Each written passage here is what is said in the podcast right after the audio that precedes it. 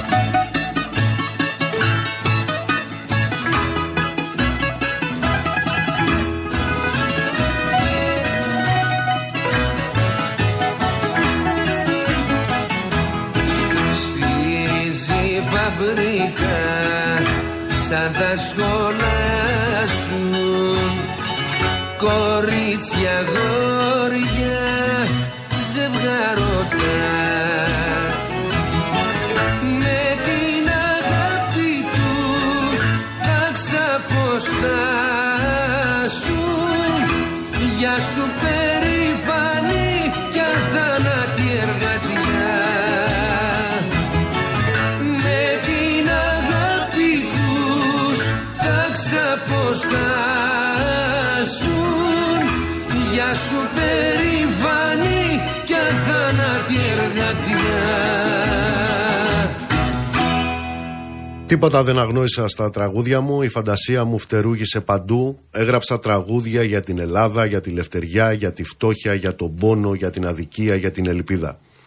Έγραψα και πόσα τραγούδια δεν έγραψα για τη γυναίκα, για την ξενιτιά, για την εργατιά, για τη μάνα, για το ανικανοποίητο. Μουσική και λόγια, βγαλμένα από την καρδιά μου και παιγμένα από τα χέρια μου και μιλημένα από μένα τον ίδιο 40 χρόνια τώρα πάνω στο σανίδι του πάλκου. Βασίλη Τσιτσάνης, χτες συμπληρώθηκαν 40 χρόνια από τον α, θάνατό του και 109 χρόνια από τη γέννησή του. Γεννήθηκε και έφυγε την ίδια μέρα στις 18 Γενάρη. Είναι μεγάλη χαρά, είναι μεγάλη τιμή που είναι εδώ μαζί μας σήμερα. Ένας άνθρωπος ο οποίος κατά τεκμήριο είναι αυτός που μπορεί να μιλήσει για τέτοιους αθάνατους, για τον Βασίλη Τιτσάνη. Γιώργο Νταλάρα, καλώς ήρθες. Καλησπέρα. Δεν, είμαι, δεν είμαστε μόνοι μας, είναι εδώ και ο Αντρίκος. Ας τον Αντρέα, τον έχω...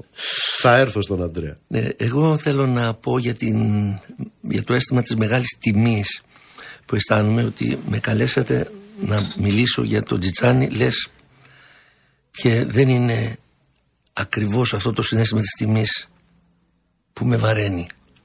Αυτό το βάρος όμως είναι κάτι, είναι, είναι θεία χάρη.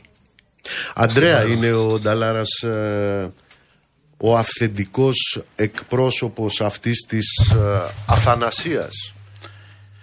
Σίγουρα είναι. Ε, ειδικά για τη δικιά μου γενιά. Ειδι- Ειδικά για τη δικιά μου γενιά.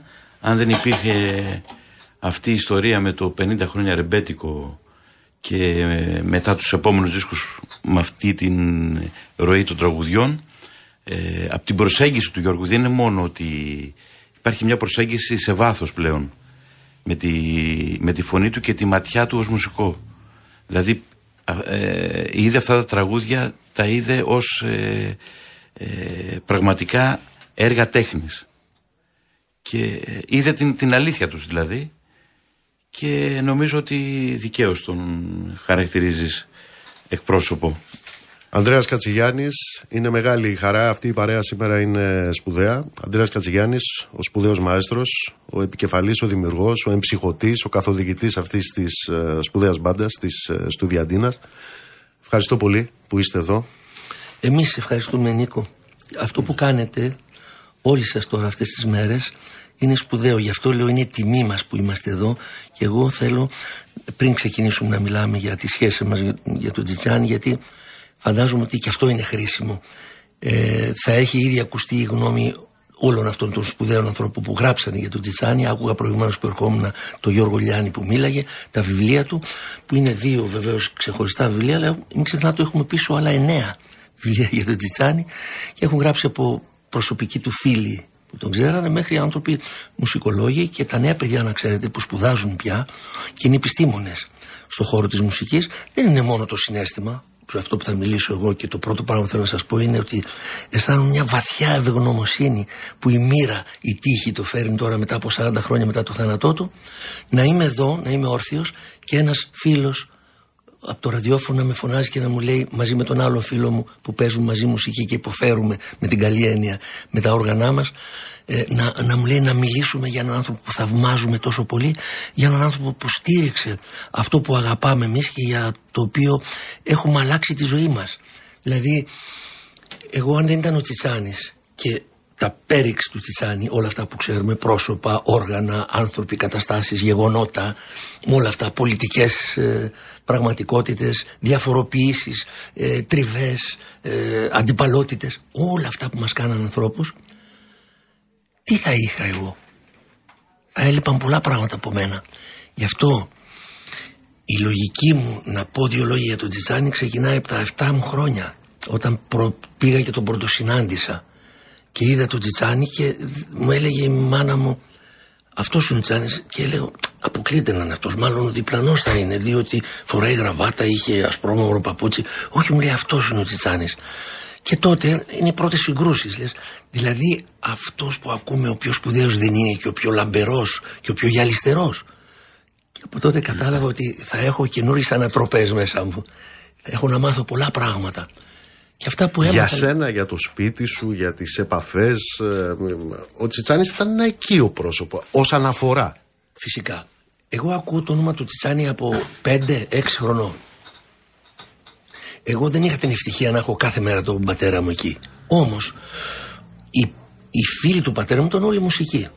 Είτε ήταν η θη μου, είτε είναι ξαδέρφια, είτε είναι άνθρωποι που ασχολήθηκαν με τη μουσική. Δεν υπήρχε περίπτωση εκείνα τα χρόνια, τώρα μιλάμε για το 56, 57, 58, δεν υπήρχε περίπτωση να, να μην ακούς το όνομα του Τσιτσάνη. Ο Τσιτσάνης ήταν κάπως. Θα μπορούσε να το πει κανείς λίγο αστειευόμενοι, ότι είναι πώς λέμε ρε παιδί μου, ποιος είναι ο μεγαλύτερος που σε τρομάζει σαν όνομα, ο Αλ Καπόνε. Ήταν ο Αλ Καπόνε των συζητήσεων. Δεν μπορούσε να λείπει από τη συζήτηση.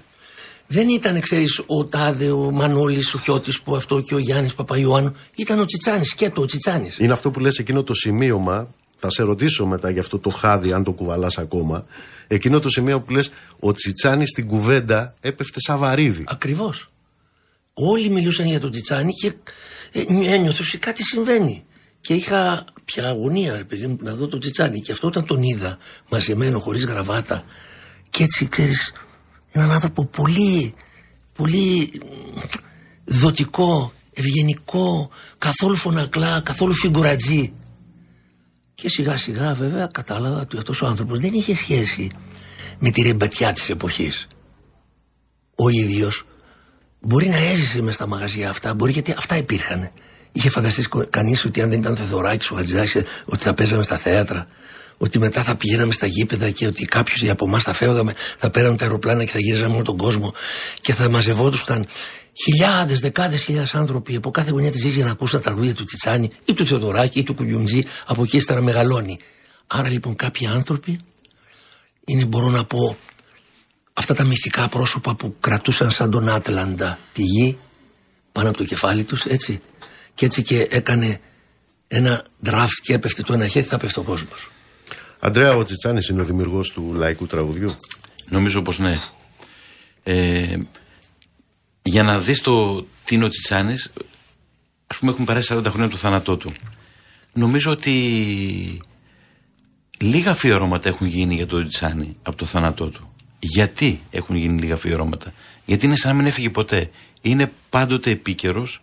Υπάρχει δηλαδή συνήθως σε, σε κάποια αφιερώματα που κάνουμε σε, σε δημιουργούς, ε, υπάρχει και ανάγκη να ξαναπροσεγγίσουμε το έργο τους, να το ξαναπαρουσιάσουμε.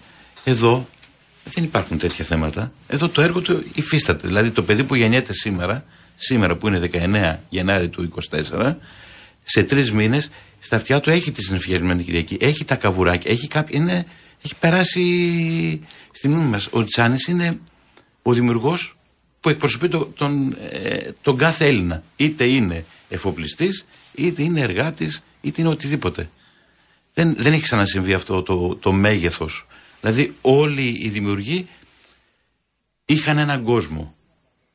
Σε άλλους άρεσαν, αυτός δεν γίνεται να μη αρέσει. Είναι, υπάρχει παντού. Γι' αυτό και τα αφιερώματα που γίνονται για τον Ριτσάνη είναι πάρα πολύ λίγα. Γιατί δεν υπάρχει ανάγκη να γίνουν αφιερώματα. Τα τραγούδια του είναι τώρα, ατόφια, σημερινά. Τα τραγούδια που γραφτήκαν πριν 50-60 χρόνια. Δεν, δεν το έχουμε ξαναζήσει αυτό το φαινόμενο.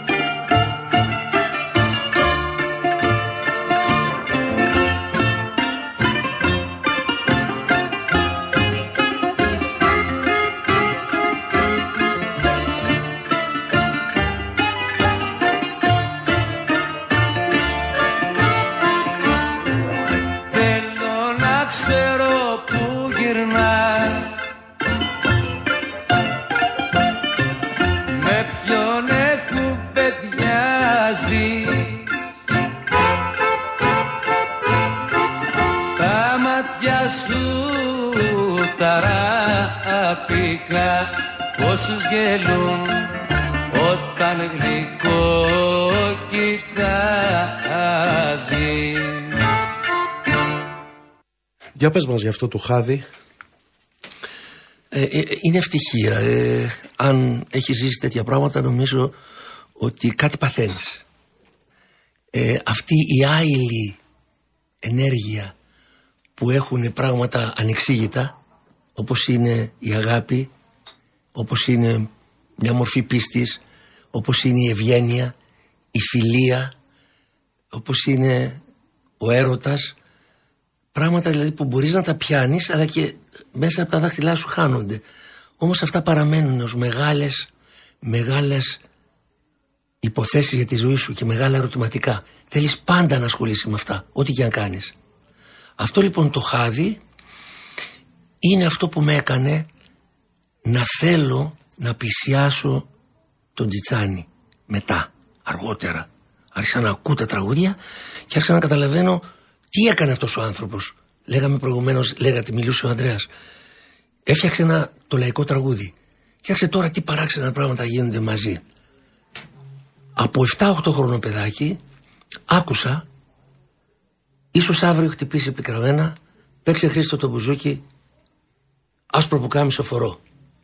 Πώς είναι δυνατόν ένα παιδί ο Γιωργάκης μαζί με τον Χρήστο τον αδερφό του που εγώ ήμουν 7 και εκείνος ήταν 9 πηγαίναμε με τα σταμιά 150 μέτρα να ανοίξει ο νερουλάς με το ταφ μια βάνα που είχε ώστε να πάρουμε δύο ε, αυτά με νερό. Αυτές τις, πώς τα λέμε αυτά, τα γλάστες αλλιώς τα λέγαμε. Πώς τα λέγαμε αυτά που Κανάτες, τα, κανάτες, ή στάμνες. Ή στάμνες που παίρναμε. Στάμνες. Τα θυμάμαι, τις στάμνες δεν τις φέρανε από την Έγινα λοιπόν. Πώς είναι δυνατόν να πηγαίνω εγώ να πάρω το νερό, να το φέρουμε σπίτι και να τραγουδάω; Ίσως αύριο χτυπήσει πικραμένα του θανάτου η καμπάνα και για μένα 7 χρονών. Και την άλλη μέρα, γιατί δεν ήθελα πολύ, την άλλη μέρα παίξε Χρήστο το μπουζούκι. Γιατί κάποια μέρα μες στους δρόμους θα με βρούνε και άσπρο που κάμισο φορώ γιατί με κατέστρεψες. Άρα λοιπόν, εδώ έχουμε κάτι άλλο. Έχουμε τον Βασίλη Τσιτσάνη, έναν άνθρωπο πραγματικά μεγαλοφυή και έχουμε και την παρουσία ενός τραγουδιστή σαν τον Στέλιο Καζαντζίδη ο οποίος αποφασίζει εκείνο τον καιρό να βγάλει από πάνω του εκείνη την παράξενη κάπα που το σκέπαζε μια κουρελού που ήταν η μίμηση προς τον πρόδρομο Τσαουσάκη. Γιατί μέχρι τότε ο Στέλιος έκανε ακριβώς αυτό που έκανε ο Τσαουσάκη. Έτσι του λέγανε. Οι φίλοι του, η παραγωγή, πέσε.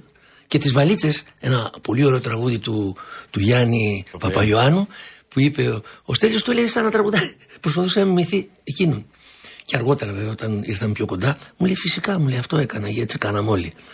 Και το βλέπω και εγώ, εγώ τι έκανα. Εγώ προσπαθούσα να μυθώ το πυθικότσι. Γιατί με τη φωνή του Καζή δεν μπορούσα να βγάλω πέρα. Ήταν ένα πράγμα, ένα τούνελ η φωνή του Καζή. Πού να πας, εσύ; λοιπόν, και άρχισα λοιπόν να μιμούμε εντός εισαγωγικών. Κανείς δεν μπορεί να μιμηθεί κάποιον. Κακά είναι τα ψέματα. Και επίσης κανένας δεν μπορεί και δεν πρέπει να συγκρίνεται με κάποιον άλλον. Όλοι οι άνθρωποι είμαστε μοναδικοί. Όλοι. Βάλε μια ανωτελεία για να δούμε πώς ο Νταλάρας ο οποίος αρχίζει να ανακαλύπτει τον Ταλάρα, τον εαυτό του, συνεννοείται με τον ίδιο τον Τζιτσάνι πώς θα παιχθεί το ό,τι και αν πω δεν σε ξεχνώ. Βάλ το μαράκι.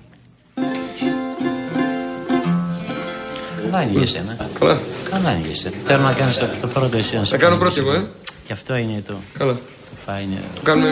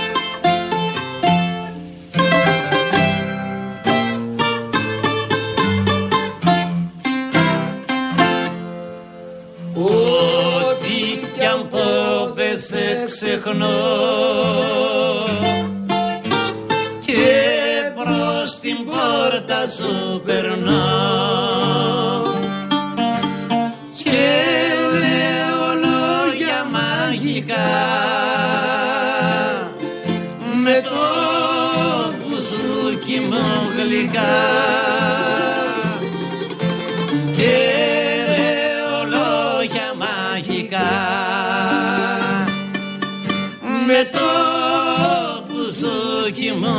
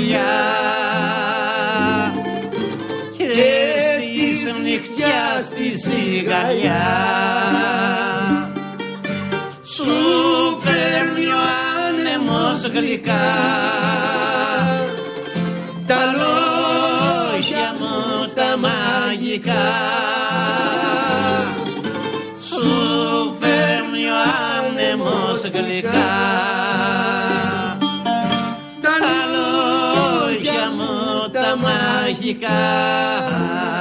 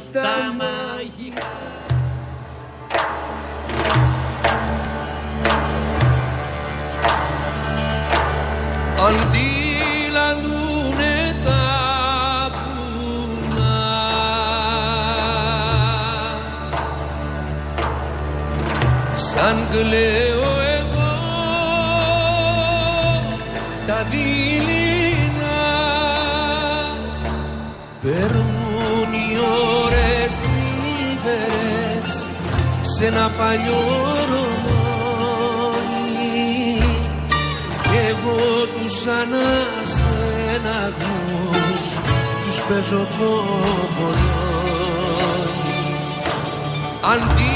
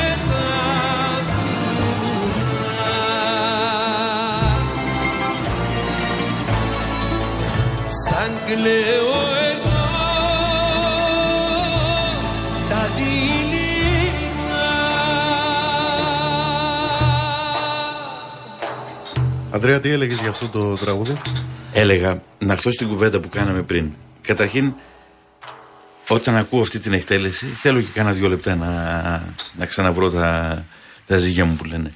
Λέγαμε ότι ο Τσιτσάνης ήταν ε, ιδιοφύης και μεγαλοφύης στη μουσική του, γιατί φαινόμενα όπως ο Καζατζίδης, ή ο Μπιθικότσης, είναι ο Καζατζίδης του Τσιτσάνη. Γιατί ο Καζατζίδης είχε έναν, άλλο- έναν κόσμο δικό του, αλλά ήταν, όταν, πήγε, όταν ήρθε στα χέρια του Τσιτσάνη. Αυτό που ήταν- έλεγε ο Γιώργος πριν, Αυτό, ε. ναι, ναι, ναι. Ο Μπιθικότσης του Τσιτσάνη. Παρόλο που ήταν πολύ κοντά σε αισθητική και σε φιλοσοφία, ε, Παρ' όλα αυτά όμως έχει την καθοδήγηση του, του δημιουργού. Εδώ τι έχουμε τώρα; Εδώ χωρίς να έχουν ε, την απόλυτη επαφή, γιατί αυτή η εκτέλεση γίνεται ε, νομίζω αρχές του 2000, δεν, ε, κάπου εκεί. Έρχεται ο Γιώργος, γι' αυτό θεωρώ ότι είναι μια από τις κορυφαίες εκτελέσεις πάνω στο έργο του Τζιτσάνη, να μην μπω στην, ε, δε- ε, να μην μπω στην πεντάδα, να πω στη δεκάδα ε, αυτό το κομμάτι. Και τι κάνει, απογυμνώνει, απογυμνώνει όλο το, το γύρω γύρω του τραγουδιού και μπαίνει στην καρδιά του τραγουδιού και μας το προσέζει με έναν τρόπο που μιλάει. η Ανατολή με τη Δύση, το Βυζάντιο με, με, με το σπαραγμό της μάνας, έχει, έχει το σπαραγμό, είναι σαν μυρολόι αυτό το τραγούδι. Έχει, έχει φύγει από τα όρια του τραγουδιού πλέον που τα ακούς και τέτοιο. Έχει, φύγει. έχει γίνει κάτι ε, καθολικό. Γιώργο, όταν ε, κάνατε αυτές τις παραστάσεις στο Μέγαρο, ε, αυτή η συνάντηση που είχε εσύ με τον Τζιτσάνι, ακούσαμε προηγουμένως ένα δείγμα, θα πάρουμε κι άλλα. Ήταν παρόν εκεί, όταν το έστεινες αυτό; Ε, ήταν γύρω στα 20 χρόνια. Όχι, δυστυχώς. Ήταν, όχι. λέω παρόν, όχι ως φυσική Α, παρουσία. ναι, θε- εγώ Γιατί θέλω να σου αυτό πω και- γίνεται 20 ναι, χρόνια για- μετά ν- το έχεις θάνατό δίκιο. του, έτσι. Δεν, ναι, σχεδόν. 15. Ναι, έχεις δίκιο. Ε, δεν ήταν παρόν. Ήταν μόνο αυτό που αφήνει, αυτό που λέω εγώ, το, ανε, το, το ανεξήγητο. Όταν τα βάζεις με το ανεξήγητο, τρελαίνεσαι. Γι' αυτό λέω πολλές φορές, μη με ρωτάτε ή μην προσπαθείτε να αναλύσετε τι σημαίνει λαϊκό τραγούδι. Θα χαθείτε. Λαϊκό τραγούδι είναι δεκάδες πράγματα. Έχει μέσα από το μεγαλείο των ανθρώπων μέχρι την- με την τελευταία μικρότητα και την προστιχιά. Αφήστε το λοιπόν αυτό να υπάρχει και ο καθένας με τον τρόπο του και με τη στάση της ζωής του και με τι επιλογέ του δείχνει τι ακριβώς συμβαίνει. Τι γίνεται τώρα με τον Τζιτσάνι, εγώ, η προσωπική μου σχέση, γιατί αναγκαστικά πρέπει να μιλήσω εγώ, αφού ε, ε, είμαι εδώ. Ε, όταν πέρασαν τα χρόνια, είχαμε ένα κοινό φίλο με τον Βασίλη. Ήταν ο Κώστας Χατζηδουλής. Ένας άνθρωπος που ήταν δίπλα του στις τελευταίες στιγμές. Όχι, ήταν από πάντα. Από πάντα και τις, ε, ήταν εκεί στο Λονδίνο όταν Φυσικά, έφυγε. ο- αλίμονο αυτό δεν το, ξέρεις, το, το θεωρώ, το, το ξέρουν όλοι. Λοιπόν, με τον Χατζηδουλή είχαμε μια πολύ στενή σχέση. Αυτός είχε μια λατρεία. Εξού και τον Αζωρέο. Τον Αζωρέο, ο Τσιτσάνης δεν είχε όνομα, ήταν ο Ναζωρέο. Τον έπαιρνε, τι λένε, έλα, ε, έλα, Ναζωρέ, πού είσαι, έτσι, έτσι, με αυτόν τον τρόπο. Λοιπόν. Ε, ο Χατζηδουλής θέλησε, βλέποντας και τη δική μου στάση απέναντι σε αυτά τα πράγματα, από νωρίς. Από τον πρώτο δίσκο, γιατί και τον πρώτο δίσκο που κάναμε, το 50 χρόνια ρεμπέτικα, δεν μιλάω για τον προηγούμενο που ήταν 5 χρόνια πριν με τον Καλδάρα, που είχε μέσα τον Ήτου ως φεγγάρι και αυτά. Λέω το επόμενο.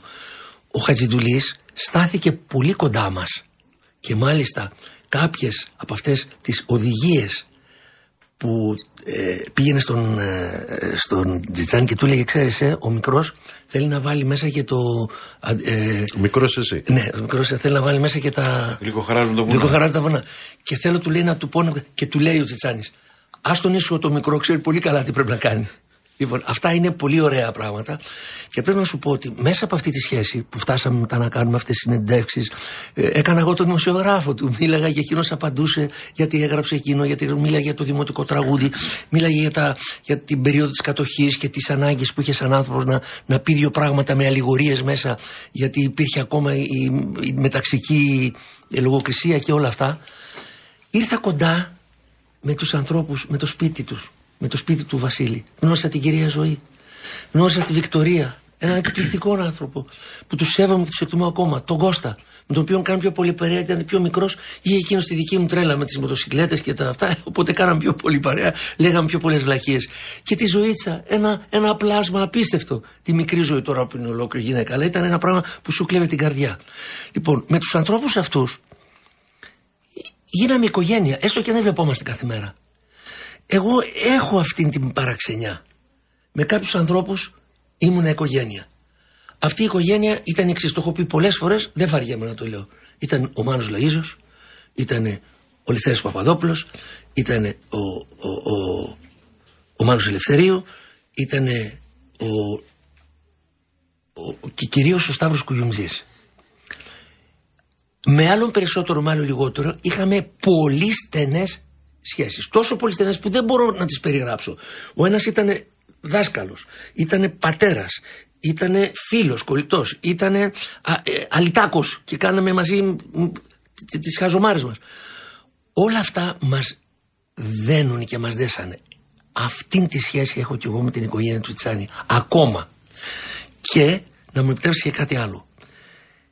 Η κοινωνία μας είναι μια κοινωνία ανθρώπων που θέλει ο ένας την παρέα του, α- του άλλου. Δεν μπορούμε να κάνουμε χώρια. Και γκρίνιες που έχουμε μεταξύ μας και ανταγωνισμούς και διαφοροποιήσεις στις σκέψεις μας και ο άνθρωπος είναι για να ζει κοντά με τους ανθρώπους. Και εγώ, παρότι φαίνομαι απόμακρος, είμαι πολύ κοινωνικών από αυτή την άποψη. Δεν μπορώ να ζήσω μόνος μου. Θέλω τους ανθρώπους και μάλιστα αυτούς που αγαπάω. Κάποια στιγμή έπρεπε ο Θεοδωράκης να γίνει σπίτι μου. Εγώ μεγάλωσα μέσα στο σπίτι της Μάιρας και του, του Λευτέρη. Την, την, την, Μάιρα, την πρώτη γυναίκα. Και με τον Νότι. Τον Νότι τον ξέρω από 6 χρονών. Λοιπόν, δεν μιλάμε τώρα για. Δεν μπορώ να σας τα εξηγήσω όλα. Η Μαρία και η Θεοδωρούλα του Κουγιουντζή ήταν σαν να ήταν μικρές μου αδερφές. Άρα λοιπόν εγώ δένομαι με τους ανθρώπους. Που σημαίνει, τι μας δένει; Μας δένει η προσωπική μας σχέση, μας δένει και αυτή η μαγεία που μας κάνει να αισθανόμαστε αυτή τη συγγένεια. Και μέσα από Θα αυτό έρθω σε μεγαλώνουν οι αυτή- παρέες. Θα έρθω σε αυτή την οικογένεια, η οικογένεια Νταλάρα Τσιτσάνη, μέσα από ένα σημείωμα του Χατζηδουλή. Αλλά πριν, μας έχει φέρει ένα δώρο εδώ ο Αντρέα. Αντρέα, τι είναι αυτό που θα ακούσουμε; Να, να πω πριν. Ε, ε, ο Γιώργος έχει κάτι χαρακτηριστικό. Επειδή έχουμε παίξει πάρα πολύ μαζί, όταν θέλει να δείξει μια φράση σε, έναν, ε, σε ένα παιδί που παίζει μπουζούκι, κάτι θέλει να. γιατί είναι μουσικός και. Ο άλλο το λέει αυτή, ε, όχι έτσι, τσιτσανέικα. Άρα τον, τον τσιτσάνι τον φέρει έτσι κι αλλιώς μέσα. Είναι το μέτρο. Ναι, δηλαδή είναι η απάντηση σε αυτό που λες τον έχει. Ε, δεν γίνεται με τον έχει. Ό,τι και να παίξει τον έχει τον Τσάνιδε. Ό,τι είδος μουσικής και να παίξει. Γιατί έχει αισθητική ο Τσάνη, υψηλή αισθητική. Και αυτή την αισθητική την, την θέλει και την ψάχνει στο έργο του. Τώρα αυτό που έφερα. Το 1952 ένας μαέστρος ε, ονόματι Σέρμαν στη Γερμανία, στο Αμβούργο φτιάχνει μια ορχήστρα όπως ας πούμε η δική μας ορχήστρα με 101 έγχορδα. Και τι λέει 101 strings. Και τι κάνουν αυτοί οι τύποι. Αρχίζουν και ηχογραφούν λαϊκά τραγούδια από διάφορες χώρες. Από διάφορες χώρες. Το 58 έρχεται, έρχονται Αμερικανοί παραγωγοί και του λένε μας δίνεις franchise το όνομα να φτιάξουμε μια ορχήστρα στο Λος Άντζελες για να ηχογραφούμε με σκοπό να κάνουν το ίδιο πράγμα για να μπορούν να γράφουν μουσική τα τραγούδια και να- να επενδύουν, να τα πουλάνε στις κινηματογραφικές εταιρείες για τις ταινίες. Αυτοί κάναν αυτό που λέμε ε, στα, ε, τα προηγούμενα χρόνια ήταν πολύ διαδεδομένο το, κάθε χρόνο το Buddha Bar Collection. Ήταν το Buddha Bar της εποχής δηλαδή. Ό,τι έβγαινε φρέσκο καινούριο το κάνανε με συμφωνικό ήχο. Ήταν μια ethnic προσέγγιση εκείνη την εποχή. Από τα 150 άλμπουμ που ηχογραφήθηκαν από αυτή την ορχήστρα, 150 LP. Μεγάλο έργο. Ένα υπάρχει ελληνικό και είναι η Αχάριστη. Είναι αυτό που μας έχει φέρει; Ναι. Πάμε να τα ακούσουμε, Μαρία.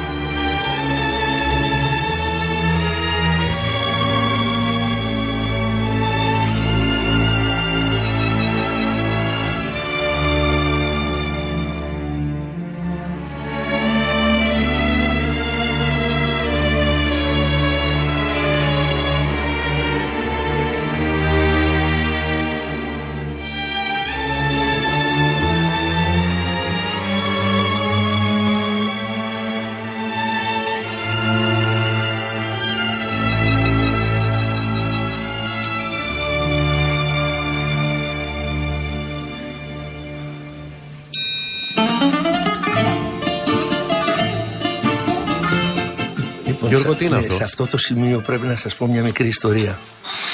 Ε, σε μια από τις συνεντεύξεις που κάναμε τότε με τον Τσιτσάνη, και ήταν και ο Κώστας πάντα ο Χατζηδούλης δίπλα μας, του είπα, εγώ Βασίλη μου κάποια στιγμή το, το αισθάνομαι σαν υποχρέωση. Όταν βρω την ευκαιρία θα πάρω κάποιες από αυτές τις μελωδίες και θα τις κάνω συμφωνικά ε, και θα τις παίξουμε με συμφωνική ορχήστρα. Και μου, μου δώσε κι άλλο ένα χάδι και μου είπε το ξέρω ότι θα το κάνεις και πραγματικά το κάναμε. Αυτό που ακούσατε είναι η συμφωνική ορχήστρα του Τζούμπιν Μέτα τη, ή της μεγάλης ε, σχολής τη- τη- του Τελαβίβ.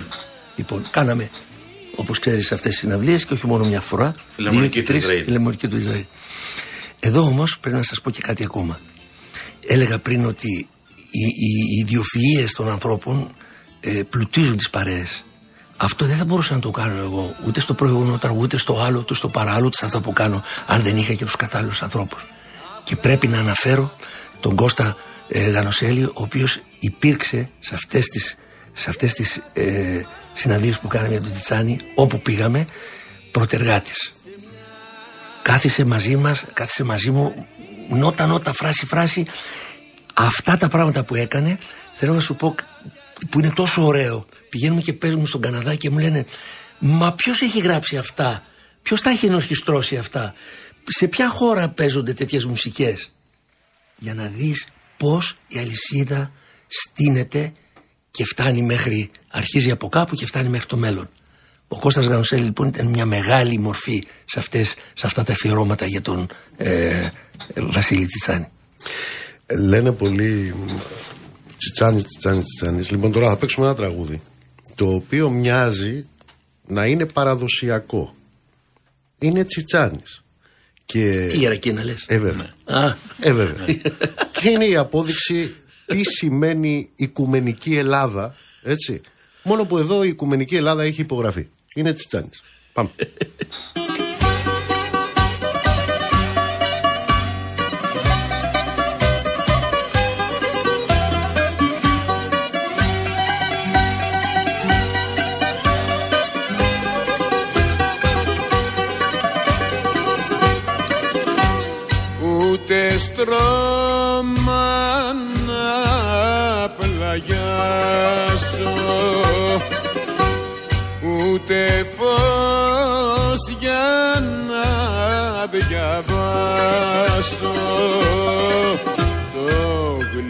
Σου γράμμα.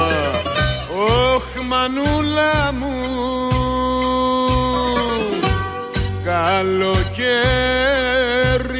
κι είναι κρύο. Ένα μέτρο επί δύο. Είναι το κελί μου όχ μανούλα μου.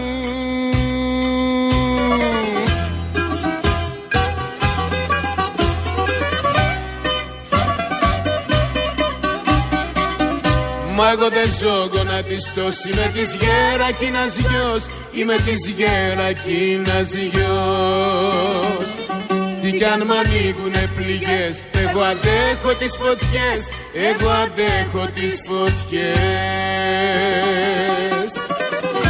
Μα να μην λυπάσαι Μα να μη με κλαις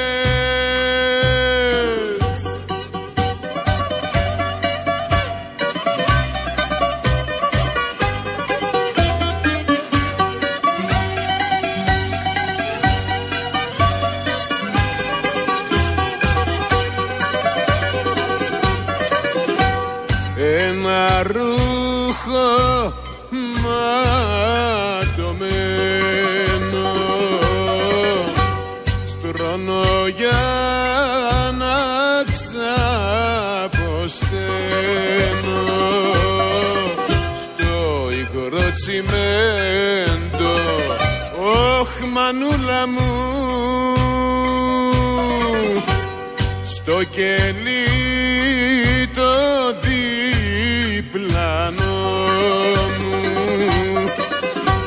Φέραν κι άλλον αδελφό μου. Πως όλα θα τραβήξει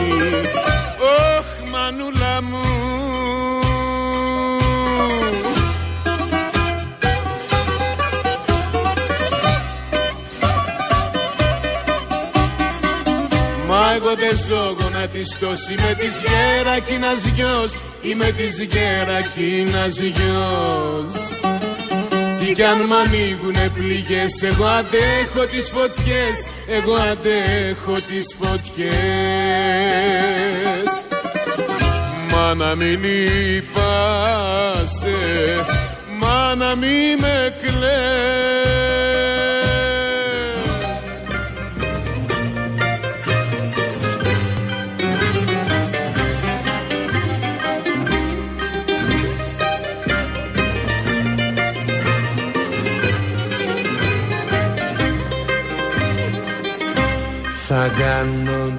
του βρε πονηρή.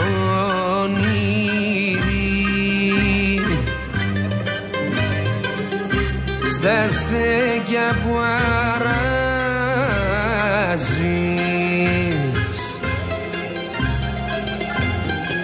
Κι αν σε τρακαρώ πουθενά μ' αυτόν τον άνθρωπο ξανά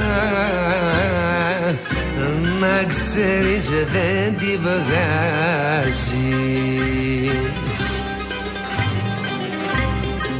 Για σε τρακαρώ πουθενά Μ' αυτόν τον άνθρωπο ξανά.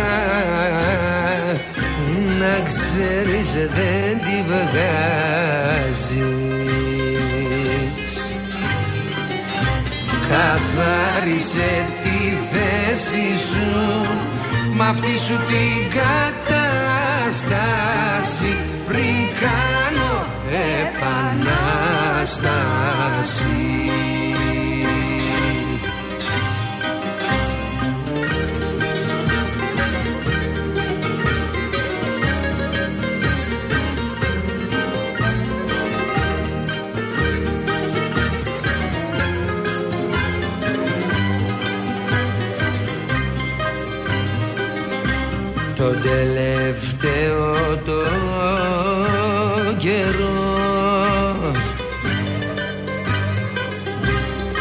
τα έχεις κάνει ρόιδο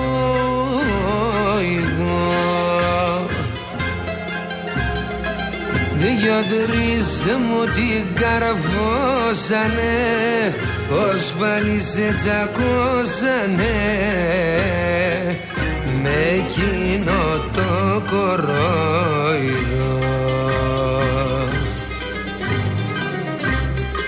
Δυο-τρεις μου την καρφώσανε ως πάλι σε τσακώσανε. Με εκείνο το κορόιδο. Καθάρισε τη θέση σου Μ' αυτή σου την κατάσταση. Πριν κάνω επανάσταση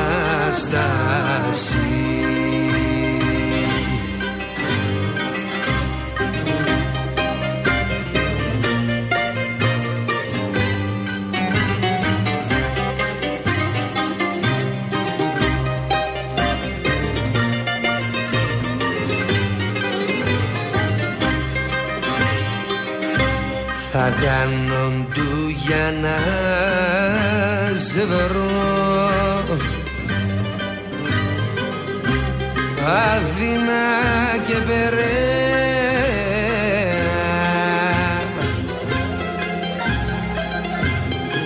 Κι αν θα σε κάνω τσακωτή να ξέρεις η βραδιά σου αυτή θα είναι η τελευταία.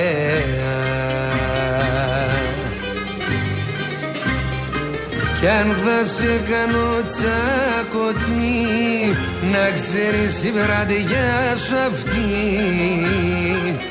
θα είναι η τελευταία.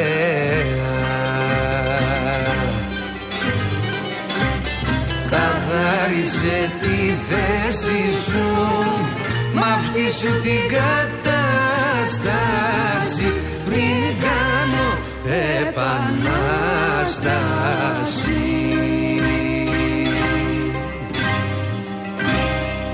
Ήταν φιλόσοφος, γράφει ο Λιάννης, σε αυτό το εκπληκτικό βιβλίο του για τον ε, Βασίλη Τσιτσάνη, αιώνιος καλπασμός. Ήταν φιλόσοφος με τον τρόπο του και ένας άνθρωπος που το ένστικτό του μπορούσε να υπερισχύσει δέκα διπλωμάτων πανεπιστημίου.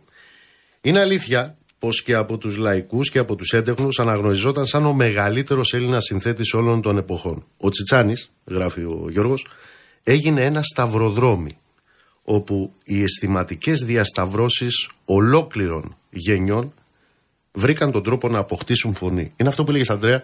Ένα παιδί γεννιέται σήμερα και σε τρεις μήνες θα έχει ένα άκουσμα. Ναι, ναι, ναι. Υπάρχει μέσα του.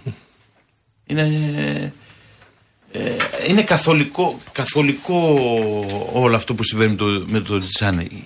Από γενιά σε γενιά ε, αβίαστα υπάρχει αυτή η πληροφορία.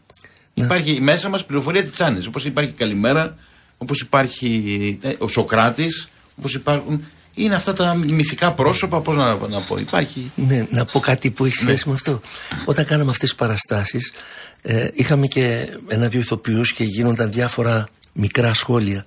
Έβγαινε λοιπόν ε, μια κυρία ηθοποιός πολύ σοβαρή και έλεγε «Μα πού επιτέλους αυτός ο άνθρωπος ξέρει την ιστορία μου και γράφει για μένα» και ήταν από την Ξάνθη ας πούμε και αυτό ακριβώς έχει με τα τραγούδια του Τιτσάνη ο, ταυτίζονται αυτό σημαίνει, αυτό σημαίνει η μαγεία και το μεγαλείο της απλότητας του λαϊκού τραγουδιού Πάμε να ακούσουμε αυτό το παραδοσιακό που λέγαμε προηγουμένως γιατί πήγαμε σε άλλο μεγάλο, πήγαμε σε βίρβο. Αυτό που ακούσαμε ναι. προηγουμένως με τον Καζατζίνη. Ναι. Για πάμε να ακούσουμε αυτό το παραδοσιακό. Ναι. Που είναι ε, Τσιτσάνης όμως.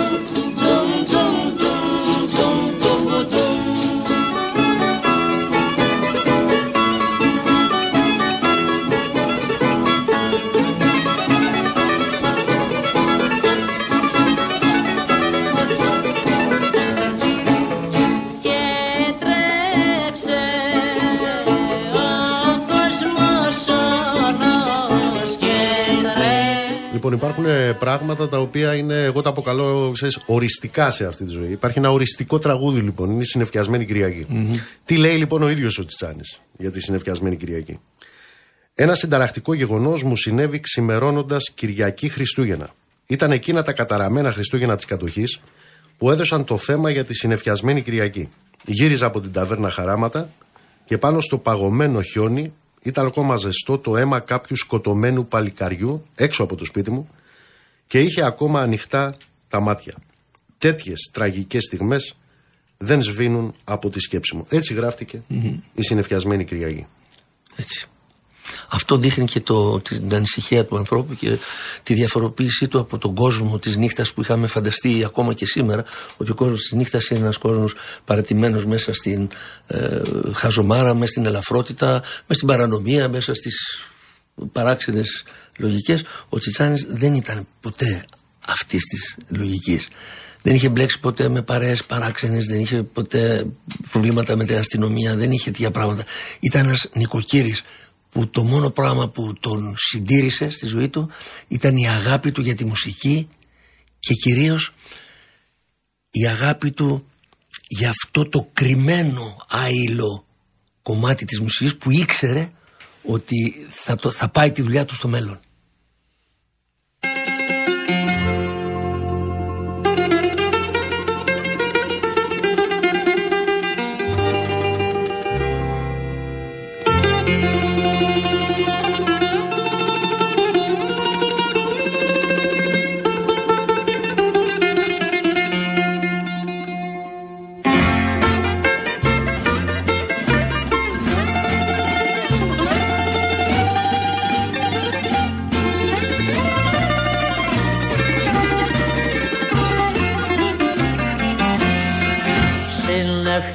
Συνεφιασμένη Κυριακή.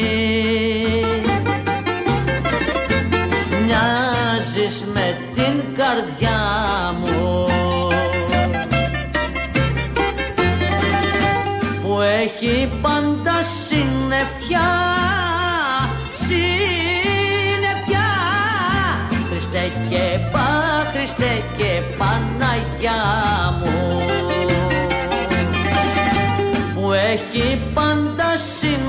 συννεφιά συννεφιά.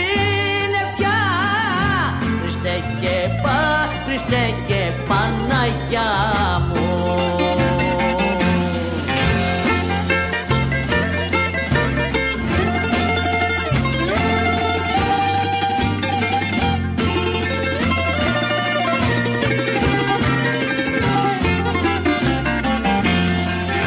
Είσαι μια μέρα σαν κι αυτή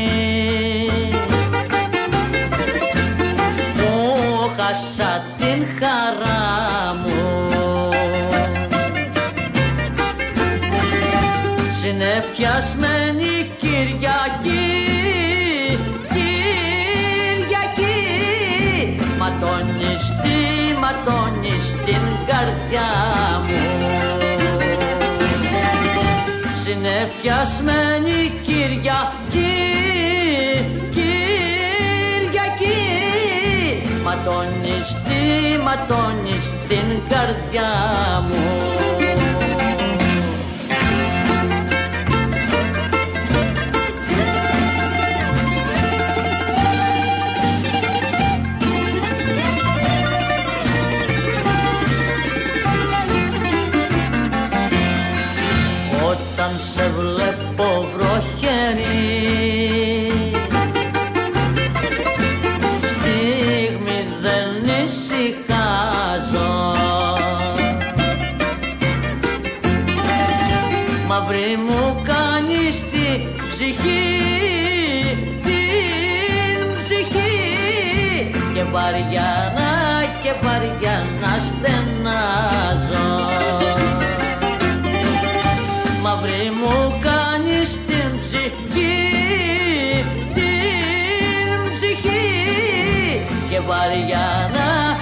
και βαριά να στενάζω.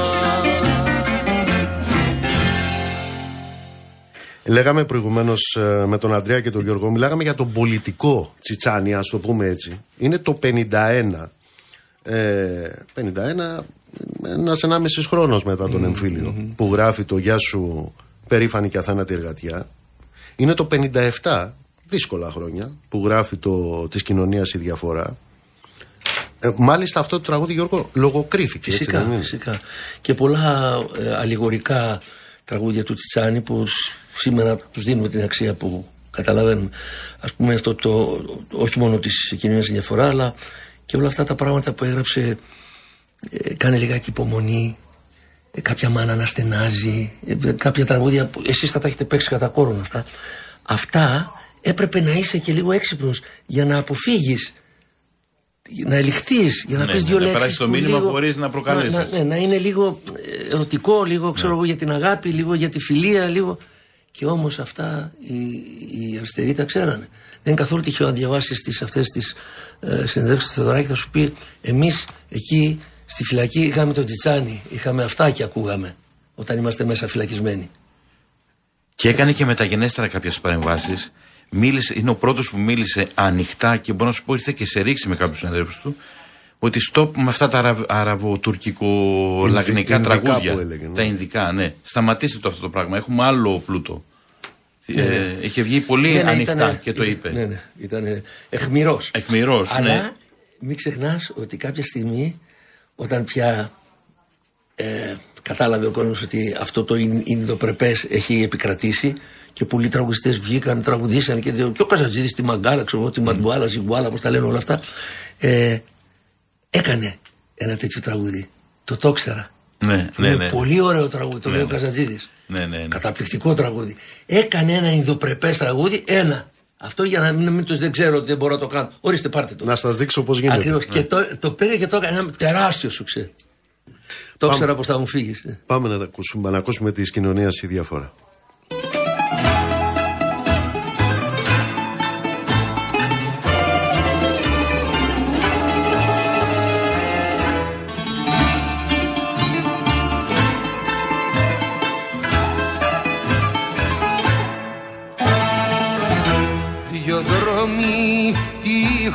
Χωρίζουνε την κοινωνία ετούτη και φέρνουν μαύρη συμφορά η φτώχεια και τα πλούτη και φέρνουν μαύρη συμφορά η φτώχεια και τα πλούτη της κοινωνίας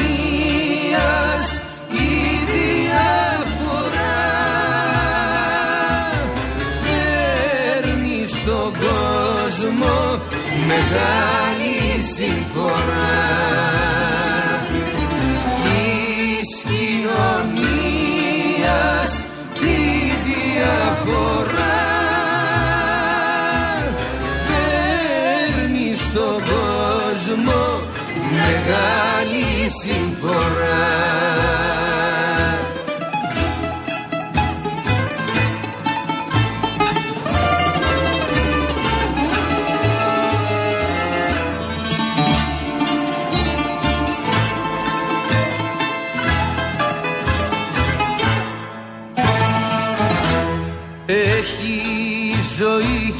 γυρίσματα Έχει και μονοπάτια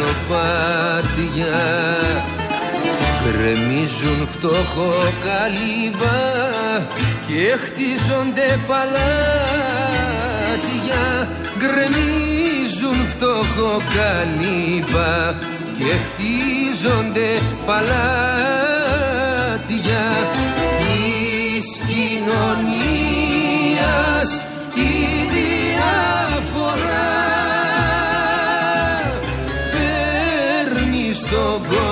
κόσμο μεγάλη συμφορά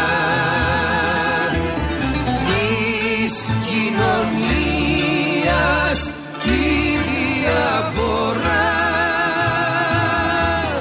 φέρνει στον κόσμο μεγάλη συμφορά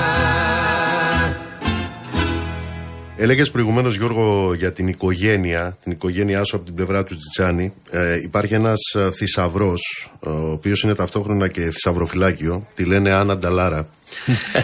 η οποία με έχει φο, φο- εφοδιάσει μ, μ, φοβερό υλικό. Δεν χρειάστηκε να κάνω τίποτα. Ο Χατζηδουλής, λοιπόν, σε εκείνη την ε, δουλειά ε, που κάνατε, γράφει. Τους βλέπω και τώρα μπροστά μου να καταφθάνουν στις πρόβες προετοιμασμένοι με τα τετράδια τους, τις σημειώσεις τους σαν μαθητές και πάντα στην ώρα τους. Γιώργο, γεια.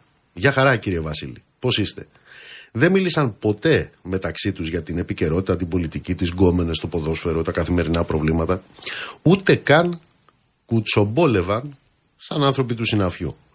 Μόνο με τη γλώσσα της μουσικής επικοινωνούσαν, συζητούσαν, αστειευόντουσαν, σεριανούσαν στον κόσμο της τέχνης τους, δημιουργούσαν, χαιρόντουσαν.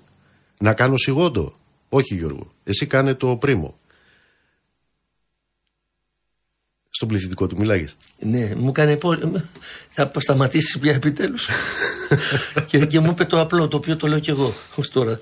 Ε, αν συνεχίσεις, λέει, θα, θα σας λέω κι εγώ, κύριε Γιώργο. Οπότε. το- οπότε, οπότε το κόψες. και γράφει παρακάτω ο Χατζηδουλής. Κύριε Βασίλη, παίξτε μόνος σας με τον Παγλαμά τη συνεφιασμένη Κυριακή. Πιο καλά να παίξουμε μαζί, απαντούσε ο Ναζωρέος. Μετά θα γίνει και αυτό.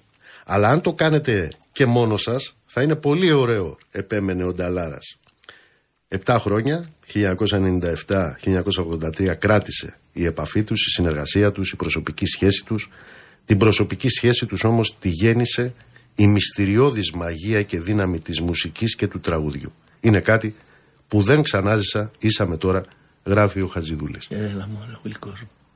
Πού το βρήκες αυτό, δεν το έχω... Την Άννα να ρωτήσεις. Πάμε να ακούσουμε. Πάμε.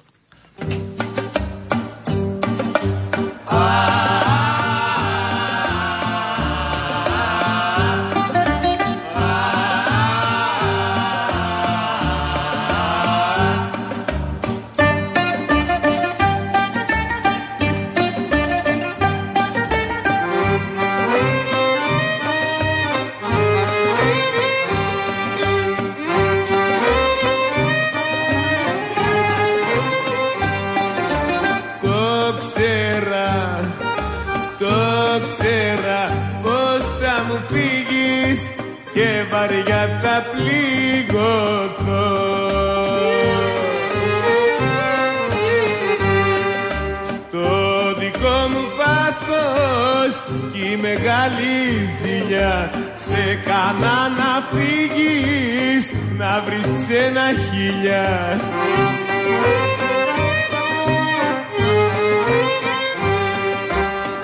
Έφυγες αγάπη μου, σε πήραν απ' τα χέρια τα δικά μου και καίγε την καρδιά μου. Καίγεται, καίγεται μες στη φωτιά σου κι ο καημός δεν λέγεται.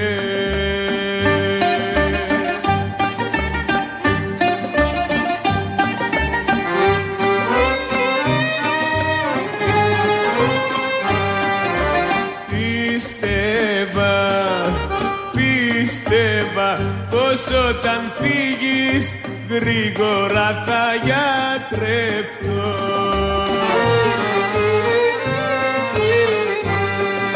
Τώρα ένα θαύμα μόνο θα με σώσει να γυρίσεις πίσω και να με γλιτώσεις.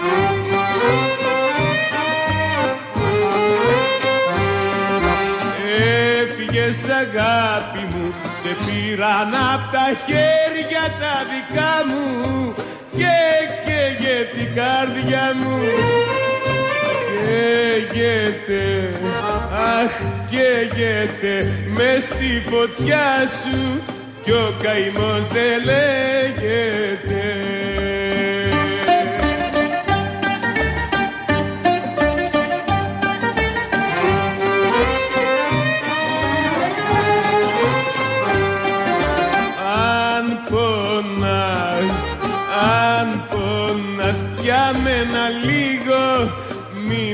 Αφήνεις να χαθώ.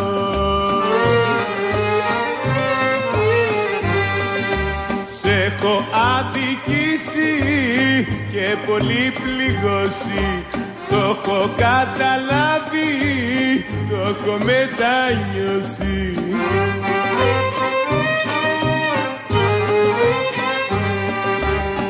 Έφυγες αγάπη μου, σε πήραν απ' τα χέρια τα δικά μου και καίγε την καρδιά μου. Καίγεται, καίγεται μες στη φωτιά σου κι ο καημός δεν λέγεται.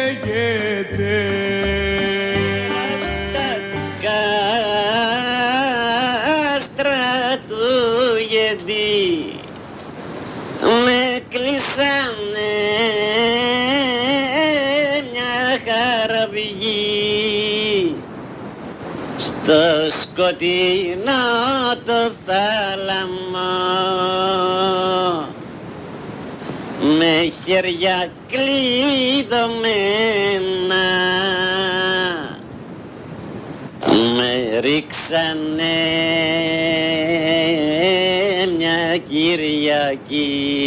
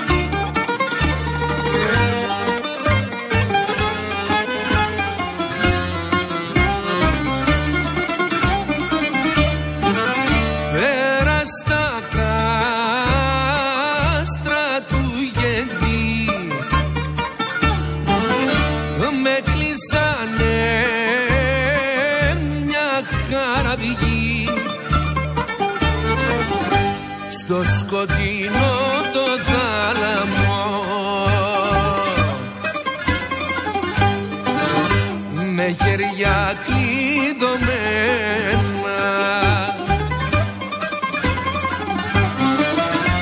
Με ρίξανε μια Κυριακή. Αγάπη μου για σένα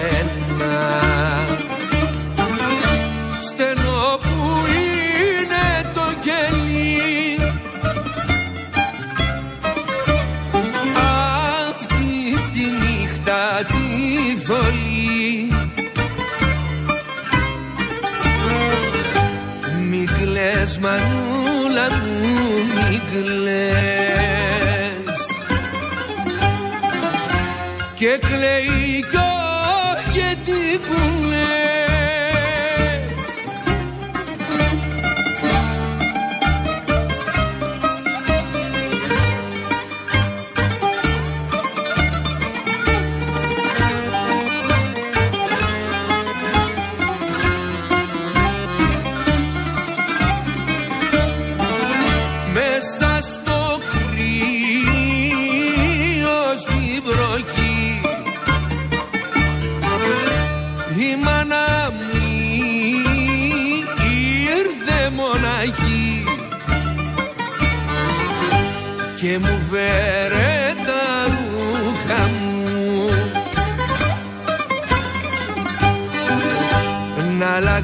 στο κελί μου.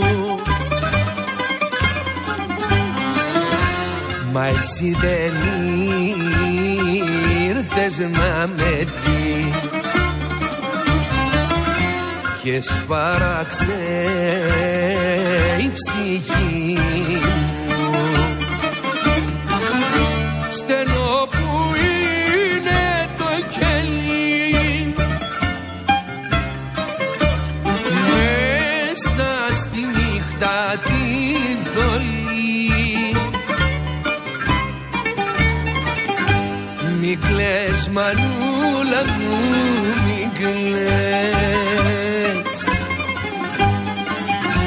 Και κλαίει κι ο γιατί κουλές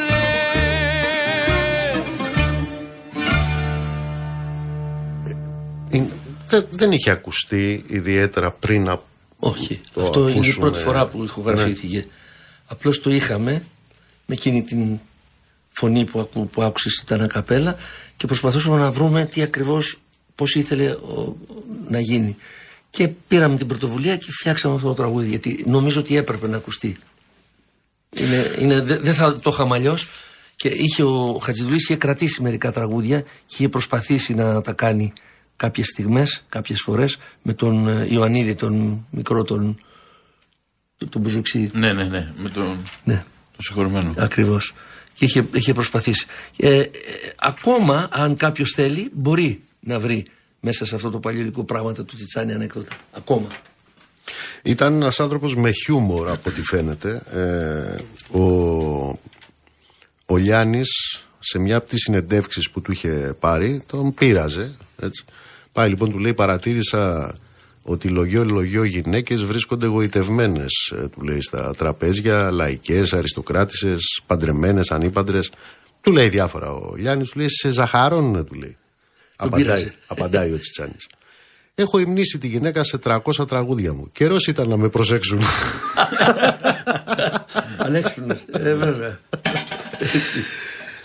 Βάζει άλλη σφραγίδα ο Αντρέα, ο Ε, Τσιτσάνης. βέβαια. δηλαδή είναι το, μετά το ρεμπέτικο Δεν έρχεται το έχει- αυτός ε, και... Δεν το έχει ξανακούσει αυτό Ναι. το πράγμα. Είναι, δηλαδή, έχει 5-10 τραγούδια, δηλαδή το «Ο ταπεινής στην ταβέρνα», αυτό που είναι λίγο από τη Σμινέικη σχολή, μετά πάει λίγο στο ρεμπέτικο και μετά ξαφνικά κάνει μια φρουπ και αλλάζει τελείως τον κόσμο. Εισάγει το πιάνο στο λαϊκό τραγούδι. Τριφωνίες. Τρυφωνίες, ε, ο- ε, τι- το στυλ της καντάδας, ας πούμε, αυτό το ε, ε, ελαφρό τραγούδι, αλλά με, με νόημα, όχι, ξέρεις, ε, το λάγνο μόνο στοιχείο, με το, με το σπαραγμό, γιατί είναι και ο, ο στίχος του πολλές φορές είναι αιχμηρός. Ναι, και αρμονίες και μετατοπίες μέσα στο ίδιο τραγούδι και αλλαγή τόνου. Ξεκινάει από έναν τόνο, καταλήγει σε άλλο και όλα γίνονται σε- σε απόλυτη δε ηρεμία για τον ακροατή και σε ταξιδεύει. Δεν υπάρχει, είναι μοναδικό ε, φαινόμενο συνθέτη. Ε, αυτό που, λένε, σαν να έχει, ε, αυτό που λέει ο Λιάννης ότι και 8 τυχαία να έχει, δεν, μπορώ, δεν το έχουμε δει σε, ούτε σε, στους μεγάλους συνθέτες ας πούμε. Εντάξει, το έχουμε δει στο Brahms. Στον Μπρα- Α, ναι, ναι, ναι, ναι. Είναι μια τέτοια περίπτωση. Ε, θα ακούσουμε τα λιμάνια. Τα με λιμάνια, την πόλη ναι. πάνω. Γιατί Ναι, έκλαιγε η παρακαλώ. μάνα με αυτό; Κοιτάξτε, είναι δύο τραγούδια που δεν μπορώ να. ε, δεν μπορώ να. ε, πάντα τα φέρνω στη μνήμη μου και έρχεται η κυρατάνια μπροστά μου. Με τα υγρά της μάτια. Ε, έπρεπε να αποχωριστεί ένα από τα δύο τη παιδιά η κυρατάνια, η μάνα μου. Όταν εγώ ήμουν 7, ο Χρήστο ήταν 9. Πέρασαν λέξη μήνες, έγινε 7,5, 9,5 μέχρι τα ε, 10 δεν μπορούσαν να πάρουν άλλο παιδί στα ορφανοτροφία της ε, Ζηρίχης του Πεσταλότσι. Και έτσι ο κλήρος έπεσε στο Χρήστο. Εγώ μπορεί να φύγει ο πατέρας μου όταν ήμουν δύο χρονών, αλλά όταν έφυγε ο Χρήστος έχασα τον κόσμο. Δεν μου έχει λείψει άνθρωπος κανένας ποτέ, όσο μου λείψει ο αδερφός μου. Λοιπόν, και έβλεπα τη μάνα μου να κλαίει και προσπαθούσα να την παρηγορήσω. Άκουγε αυτά τα δύο τραγούδια. Το πλοίο θα σαλπάρει για λιμάνια ξένα, το έχει γράψει ο Τσιτσάνης και δες εκεί τι- το ρυθμό και την την ορχήστρα να καταλάβεις πώς έπαιζε ο άνθρωπος. Και ένα τραγούδι με την Γκέτι Γκρέι που τη θεωρώ από τις σπουδαιότερες τραγουδίστρια, από τις σπουδαιότερες που έβγαλε αυτός ο τόπος. Το θα κλάψω σήμερα, λυγίστε σί- σίδερα. Και εσείς, πουλιά, ε, ραγι- ρα- ραγίστε κάτι λέει με- για- από τον πόνο μου παιδί μου σε χάνω πια δηλαδή πιο άμεσα τραγούδια πιο άμεσα και καμιά φορά εγώ μέχρι 28 χρονών 27-28 χρονών δεν τα πήγαινα καλά με τη χορηγική διότι εγώ Νίκο μου είχα δηλητηριαστεί από τον Λιβαδίτη, από τον Χριστοδούλου, από τον Ελίτη, από τον Ρίτσο και πάει λέγοντας. Και έλεγα ρε παιδί μου, τι στίχη είναι αυτή στο τραγούδι που αγαπάω, σε αυτό που μεγάλωσα, αυτό που έκλαιγε η μάνα μου, αυτό που τραγουδούσαν οι λαϊκοί τραγουδιστές. Γιατί έχουν τόσο χαμηλότερο επίπεδο αισθητικά από την ποίηση. Να λοιπόν τώρα αυτό σας το λέω, δεν θα έπρεπε να το λέω δημόσια, το λέω όμως. Γιατί εγώ δεν κρύβω τις αλήθειες, ξέρω τι ακριβώς συμβαίνει. Αποτέλεσε για ένα παιδί μικρό, που ήταν τότε 12 χρονών, 13 χρονών, αποτέλεσε ένα σημείο αναφοράς και μια παρέα ανθρώπων που ήταν πρότυπα. Όταν ο Ελίτης μίλησε και είπε Α ήμουν ένα μικρό παιδί εγώ 14 χρονών όταν διάβασα το ποίημα του και είπε ότι αυτό το ψέμα που ευλόγησαν μέσα, στην αδική, μέσα στις εκκλησίες εμένα με καθάρισε. Έγινε άλλος άνθρωπος. Άρχισε το μυαλό μου από τρεις στροφές που έπαιρνε την εβδομάδα να παίρνει 43.000.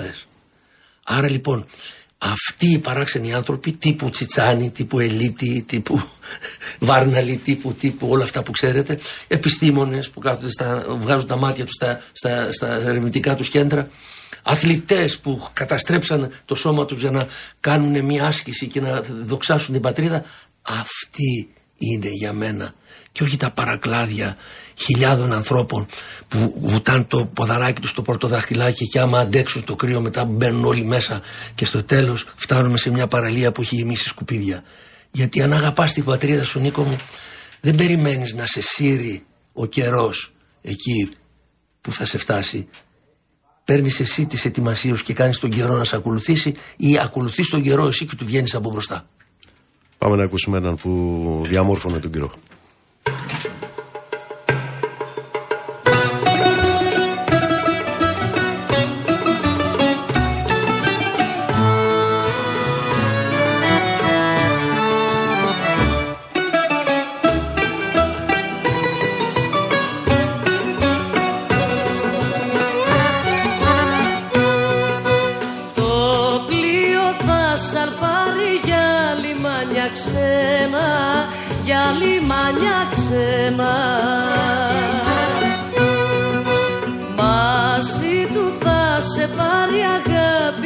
Αγάπη μου και σένα, μακριά από μένα.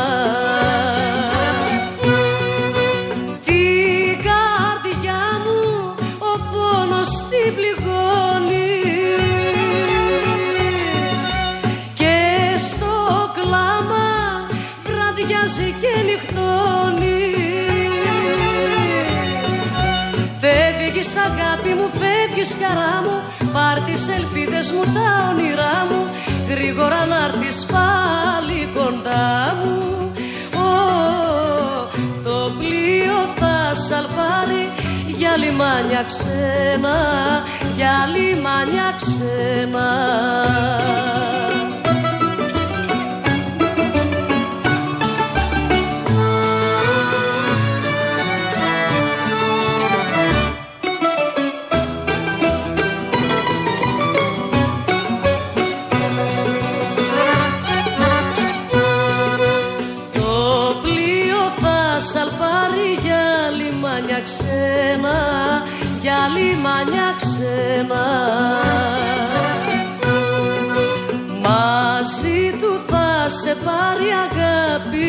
Και σένα, μακριά από μένα. Κάθε ώρα για μένα θα είναι χρόνος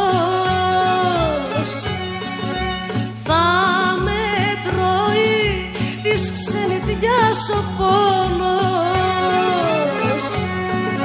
Φεύγεις αγάπη μου, φεύγεις χαρά μου Πάρ' τις ελπίδες μου, τα όνειρά μου. Γρήγορα να έρθεις πάλι κοντά μου.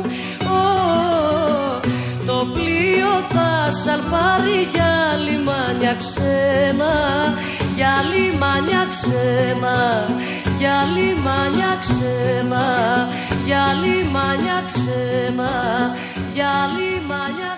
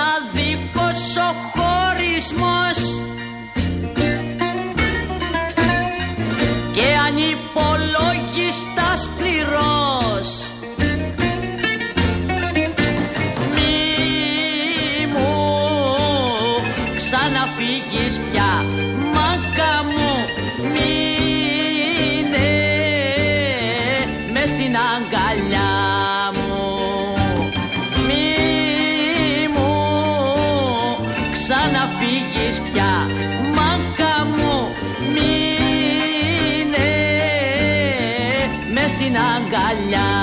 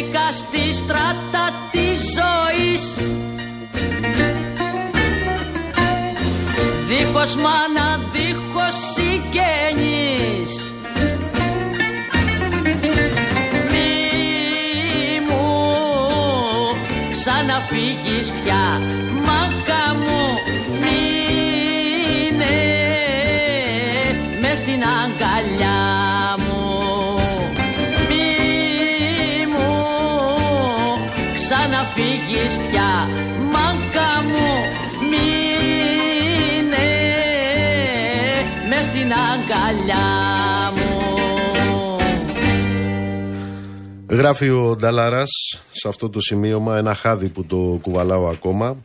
Ποιος είναι αυτός για τον οποίο ο Τσαρούχης λέει μας θυμίζει ότι έχουμε πολιτισμό. Ποιος είναι αυτός του οποίου ο Μίκης Θοδωράκης θεωρεί τιμή; Να λογίζεται μαθητής. Αυτός που πρώτος από όλους τους ρεμπέτες συμπεριλήφθηκε σε ανθολογία της ελληνικής ποιήσης, επαναπροσδιορίζοντας την καταγωγή και τη μοίρα του αληθινού λαϊκού τραγουδιού. Ποιος είναι αυτός που ο Μάνος Χατζηδάκης λέει ότι υπήρξε μεγάλος στον καιρό που ούτε καν υποπτευόταν πως είναι μεγάλος. Ποιος είναι αυτός ο επαναστάτης που κατόρθωσε να βγάλει το λαϊκό τραγούδι από το περιθώριο και να το εντάξει στη νέα κοινωνική πραγματικότητα της μετεμφυλιακής Ελλάδας. Αυτός είναι ο Βασίλης Τσάνης, για τον οποίο κάνουμε αυτό το αφιέρωμα τιμής και μνήμης σήμερα 40 χρόνια από το θάνατό του που συμπληρώθηκαν χτες. Κλείστε εσείς, παιδιά. Που δεν το έχει ανάγκη το αφιέρωμα. Γιατί είπαμε Δεν το είναι. έχει, ναι. είναι Εμείς το παρόν έχουμε ο ανάγκη Τζάνης. το Εμείς το αφιέρωμα. έχουμε ανάγκη απλώς. Φυσικά. Αυτό είναι το σωστό. Για μας, για την ψυχή Ναι, μας. ναι, ναι. Εγώ είμαι ιδιαίτερα χαρούμενος και συγκινημένος που ήρθα και συμμετείχα σε αυτό. Και μπράβο και στο σταθμό. Και ευχαριστούμε και τον Αντρέα, ο οποίος πήρε τα μάξι και μέσα στη την κακουχία έφτασε μέχρι εδώ. Είναι είναι δυνατόν να μην το κάνουμε για το. Για, αυτή- καταρχήν για την παρέα, για αυτό το μεγάλο ποιητή που είπε και μαστιγώνουν τον πόνο, το χρόνο, το φθόνο, το άπειρο. Έτσι περιγράφει τα μάτια. Μάτια παλάτια. Θα κλείσουμε με αυτή την αναφορά που κάνει ο Γιώργος ο Λιάννης σε αυτό το εκπληκτικό βιβλίο, ακτινογραφία του Τσιτσάνη, αιώνιος καλπασμός. Γράφει λοιπόν ο Γιώργος τα εξής. Για μένα ο Βασίλης Τσιτσάνης είναι ο μεγαλύτερος Έλληνας συνθέτης της λαϊκής μας μουσικής και μια από τις μεγαλύτερες προσωπικότητες της Ελλάδας του 20ου αιώνα. Μεγαλύτερος των μαθητών του, Μάνου και Μίκη, μεγαλύτερος των προπατόρων του, Μάρκου, Μπάτη, Χατζηχρήστου και Παπάζογλου, μεγαλύτερος και των συγχρόνων του, Καλδάρα, Παπαϊωάννου και λοιπόν.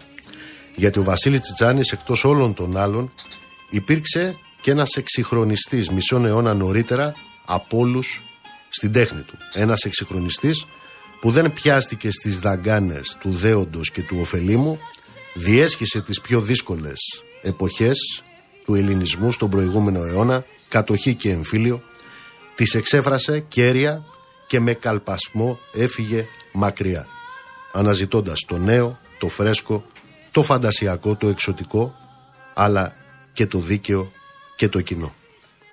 Γιώργο Νταλάρα, ήταν μεγάλη χαρά που ήσουν εδώ, ήταν μεγάλη τιμή.